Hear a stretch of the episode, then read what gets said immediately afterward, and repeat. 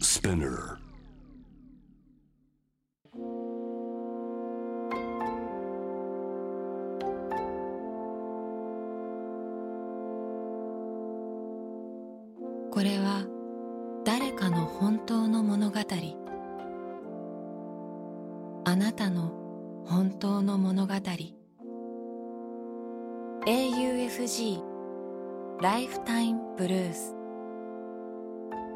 This program is brought to you by au フィナンシャルグループ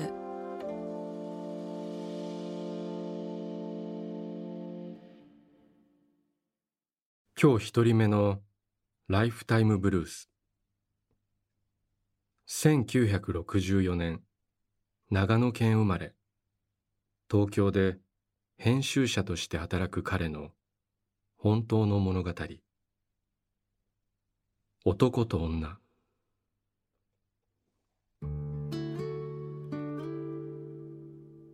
これは僕がまだ20代後半だった頃の話だ。当時僕はアメリカ南部ルイジアナ州ニューオーリンズのフレンチクォーターにあるアパートに住んでいた。留学生として大学に通いながら毎晩のように学生仲間とナイトクラブへ行きジャズやブルースのライブを聴いていた。時間がある時だけ個人タクシーのアルバイトをしていた。と言っても友人や知人を車で送り迎えしてチップをもらうという。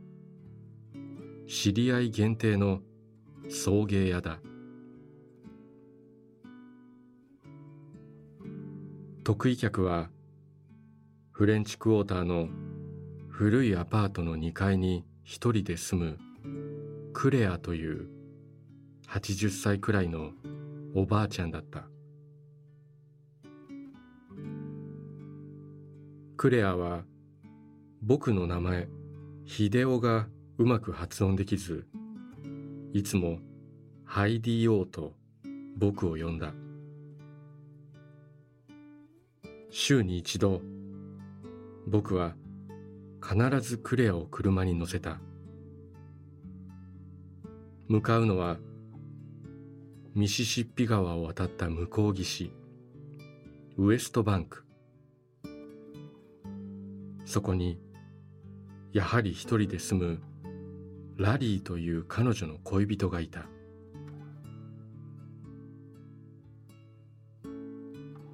僕は毎週クレアを車に乗せミシシッピ川を渡るフェリーに乗りウエストバンクのラリーの家へと車を走らせた。クレアはいつもラリーのために一週間分の食事を作って持って行った。ラリーはクレアの手料理を楽しみにしていた。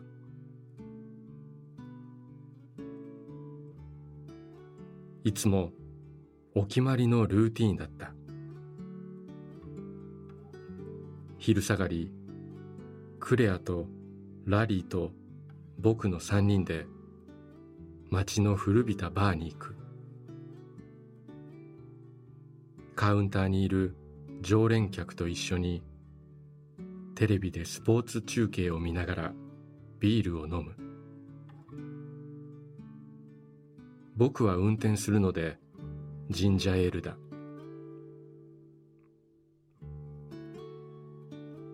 小一時間ほど過ごすとバーの前でクレアはラリーに別れを告げる。再びクレアを車に乗せミシシッピ川を渡りフレンチクォーターへと戻る。クレアのアパートで僕は彼女の手料理やお菓子をごちそうになる。クレアにまた来週と言って僕は自分のアパートへと帰る。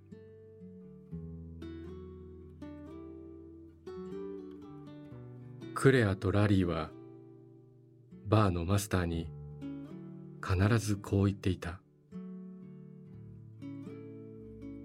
このジャパニーズボーイは本当にいい子なんだよ。ボーイってもう30間近なんだけどなと心の中で思うのだが二人にとって僕は本当に孫みたいなものだったのだろう。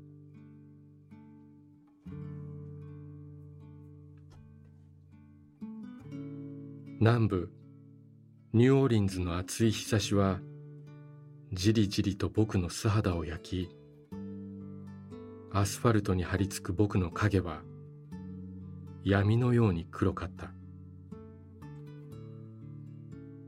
その濃い影にはまるで魂を宿しているような存在感があった。その光景は鮮明に僕の脳裏に焼き付いている。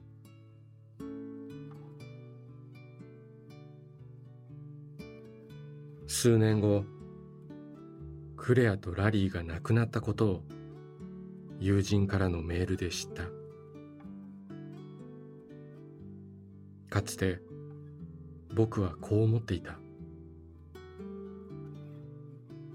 なんで二人は一緒に住まないんだろ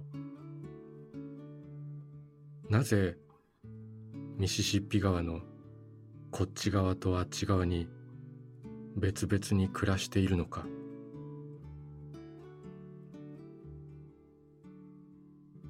だが一発の大人になった今僕はこう思うのだ。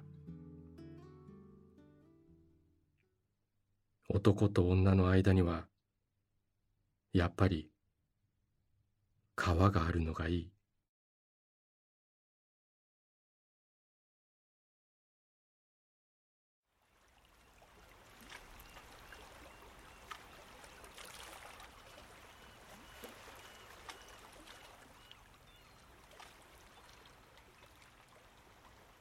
息をするようにあなたの話を聞く。AUFG ライフタイムブルース今日二人目のライフタイムブルース1968年神奈川県中郡二宮町生まれ。ベーカリーを営む彼女の本当の物語。家族の場所。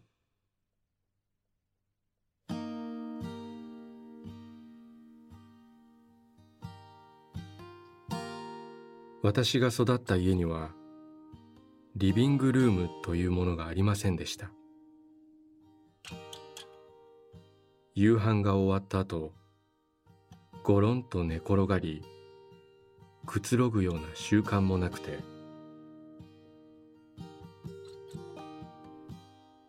祖父の仕事場のその向こうには畳の部屋があったのですがそこまで寝転びに行くようなことは家族の誰もしなくて。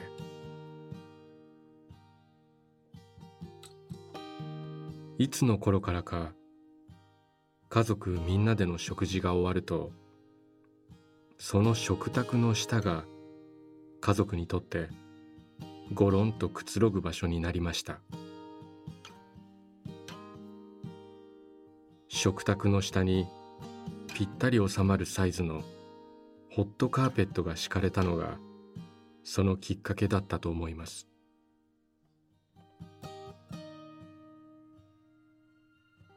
まだ食事をしている家族がいても食べ終わるとその足元でゴロン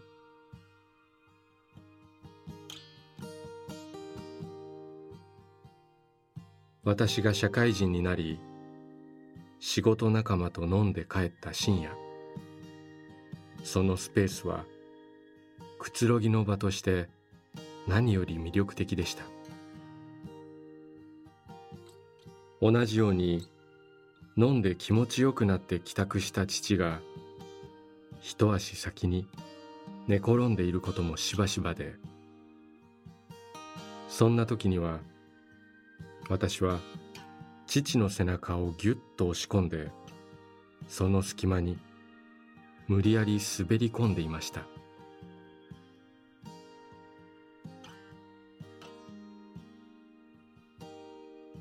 この場合真夜中に先に起きた方が風邪ひくよと一声かけついでに毛布もかけてあげるというのが暗黙のマナー。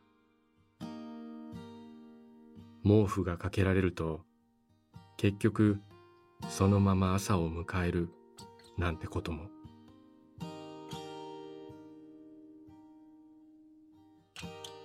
ある休みの日私のとても親しい友人が遊びに来て家で夕食を共にした時のこと。食事が終わり一通り団らんにも区切りがついた時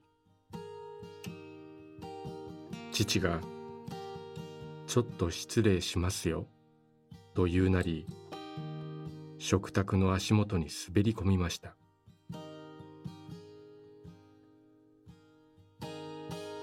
我が家では普通のことになっていたこの行動がどれだけ友人を驚かせたことか。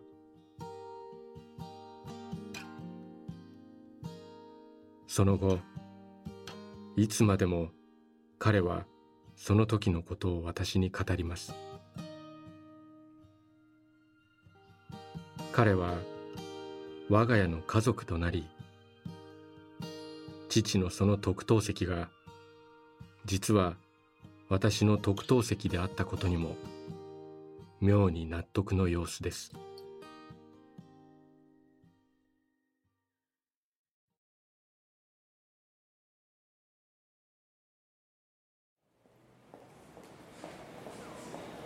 あなたの物語に耳を澄ます。AUFG ライフタイムブルース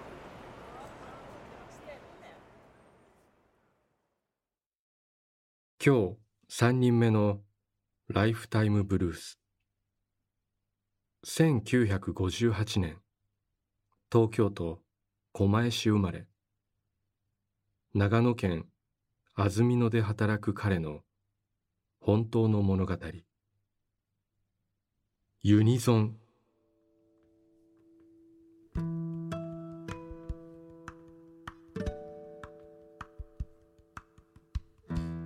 双子は同時に同じ言葉を発することがある。小さい時は声まで似ているので二人が同時に同じことを言ったことに周りは気づかないこともある。全く同じ行動をとる。お互いの考えていることがわかる時もある。大人になるにつれてそういったことはほとんどなくなるという。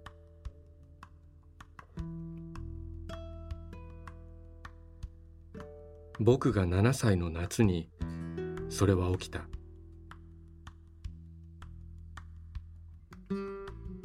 豪雨をもたらした台風が過ぎ去り残り少ない夏休みのある日。いつもなら僕と僕の片割れ双子の兄の方は一緒に遊んでいるのだがその日に限っては別々だった。僕は家で遊び兄は家から道路を挟んだ川へ遊びに行っていた。僕の家は川と道路と線路に囲まれた三角地帯の中にあった。兄は三角形の外側に位置する川の上流に遊びに行っていた。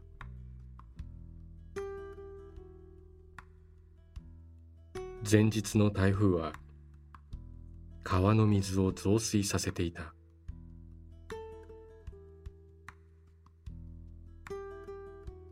そして突然それは起きた。と僕の脳裏には人が川で溺れる映像が流れたのだ。いつもなら橋の下を穏やかに流れている川が増水によって橋の欄干に勢いよくぶつかっている光景も見えた。僕は映像の中でその欄干にぶつかるまいととっさに潜った。すると濁った漆黒の映像が現れた。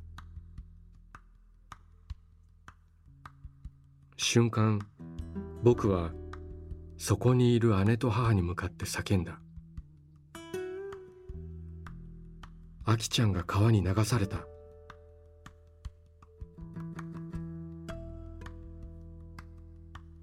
僕は叫ぶと同時に外へ走り出した。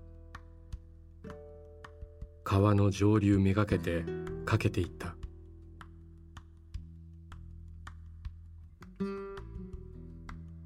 いつも遊んでいた川岸に到達したが兄の姿はない。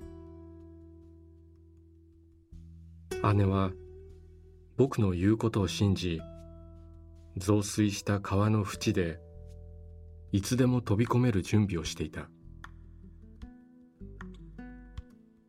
ほどなく兄の頭が見え隠れした。姉は慌てる母を制し川に飛び込み浮き沈みする兄を救い出した。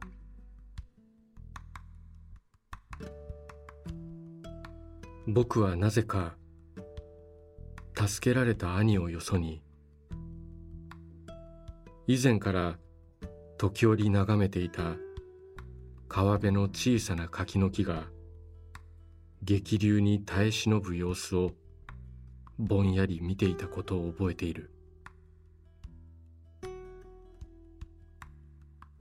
もう当時の話はしなくなったがかつて片割れと酒を飲み交わしながらあの時のことを語り合ったことを思い出す。俺はお前の命の恩人なんだぞ。僕は片割れにそう言ったかもしれない。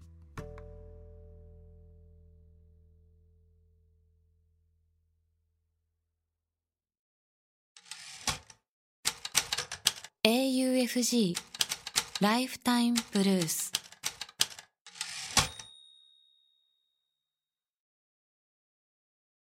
今日4人目のライフタイムブルース1959年東京生まれ。世田谷区で看護師をする彼女の本当の物語。笑顔の父。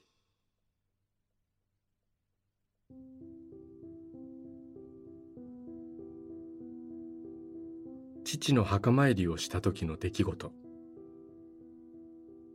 その夏およそ10年介護をしていた母が亡くなった。久しぶりに父の命日に夫息子と共に墓参りへ出かけた。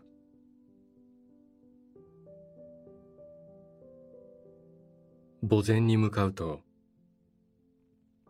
墓の左側にはっきりとした父の気配を感じた。満面の笑顔である。なんとその背後には母の気配もある。穏やかな母の顔。亡くなった時と違いふっくらしている。何も見えないし何も聞こえない。でも確かにそこにいる。本当に嬉しそうな父と穏やかな顔をした母が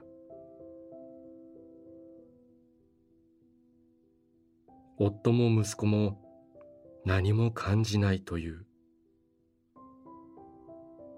どう表現したらその気配を皆に分かってもらえるのか。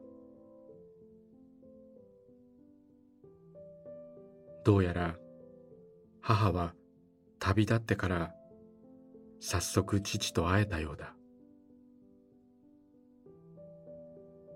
あまりに鮮明な気配にちょっと驚いたが気味が悪いということはまるでなく自然な感じ。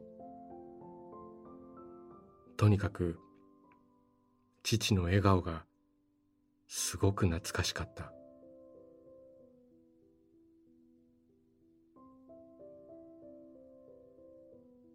墓参りを終えて待たせていた車に乗ってからも父の気配はあった。父は上機嫌で私のそばにずっといた。間もなく私が車から降りて雑踏に紛れると父の気配は少しずつ薄れていった。これまで霊感が強いということもなく私にとって本当に不思議な出来事だった。きっと父からの母と会えたよ。という報告だったのだろう。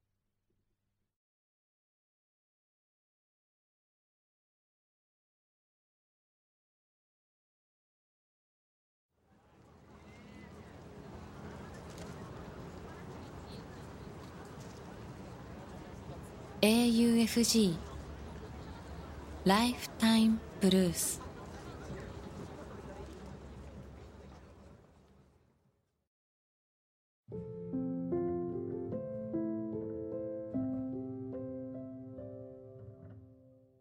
小田切城のナビゲートでお送りしてきました。ライフタイムブルースいかがだったでしょうか？この番組では皆さんからのライフタイムブルース。人生の物語を募集しています。物語の条件は事実であること。ただそれだけです。短くて構いません。内容テーマスタイルすべて自由です。人生を変えた出来事。日々のちょっとしたこと。家族や友人。ペットの話。旅の思い出。何でも構いません。あなたがこれはちょっと紙に残しておきたいな。と思うことを。番組ホームページの投稿欄に書いて送信してください。今まで物語なんて書いたことがないという人も心配はいりません。LINE やメールをするように気軽に書いてみてください。送られた物語は必ずすべて目を通します。そして皆さんからの物語を毎週番組で紹介します。応募方法詳細は番組ホームページを見てください。ライフタイムブルース。それではまたここでお会いしましょう。小田切ジョーでした。